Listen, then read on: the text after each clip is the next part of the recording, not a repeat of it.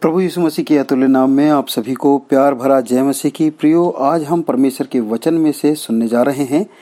दूसरा इतिहास की पुस्तक, उसका बत्तीस अध्याय, सात और आठ आयत।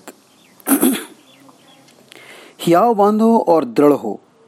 तुम ना तो असूर के राजा से डरो, और ना उसके संग की सारी भीड़ से, और ना तुम्हारा मन कच्चा हो, क्योंकि जो हमारे साथ है, वह उसके संगियों से बड़ा है।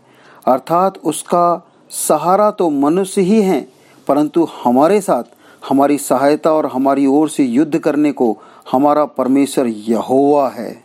इसलिए प्रजा के लोग यहूदा के राजा हिजिकिया की बातों पर भरोसा किए रहे। परमेश्वर अपने वचन के पढ़े जाने में और सुने जाने में आशीष दे। ये घटना तब की है जब असूर के राजा ने यहूदा पर आक्रमण कर दिया। हिजिकिया परमेश्वर की आत्मा में भरकर खड़ा होता है और अपने लोगों को सहारा देता है और अपने लोगों को ऐसे शब्द कहता है जिससे वो लोग हियाव बांधते हैं, दृढ़ हो जाते हैं और बहुत उत्साहित और भरोसा रखने लगते हैं।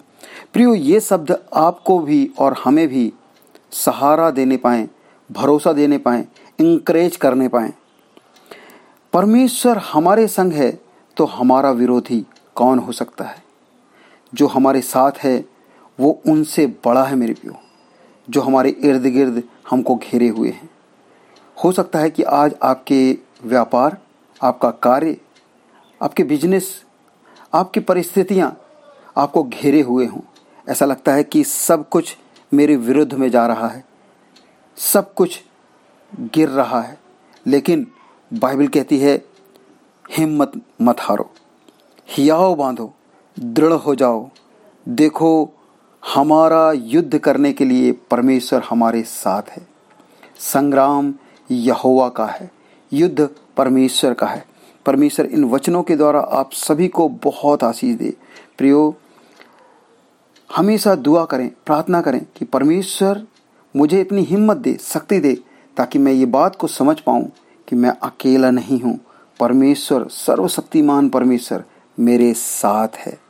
वो ना तो कभी छोड़ेगा, ना तो कभी त्यागेगा। वो कभी नहीं भूलता। आइए हम लोग दुआ करें।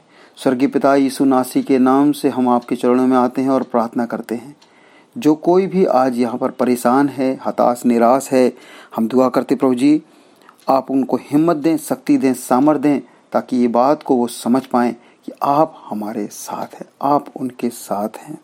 और जब आप हमारे साथ हैं तो हमारा विरोधी कोई नहीं हो सकता। हमारे सम्मुख कुछ भी, कोई भी खड़ा नहीं हो सकता। परमेश्वर इन वचनों के द्वारा सभी को आशीष दे। आमेन आमेन। प्रार्थना सुनने के लिए धन्यवाद। यीशु नासी के नाम से मांगते हैं। आमेन। God bless you. सुनते रहें परमेश्वर के सुंदर वचन, पास्टर राजेश के संग।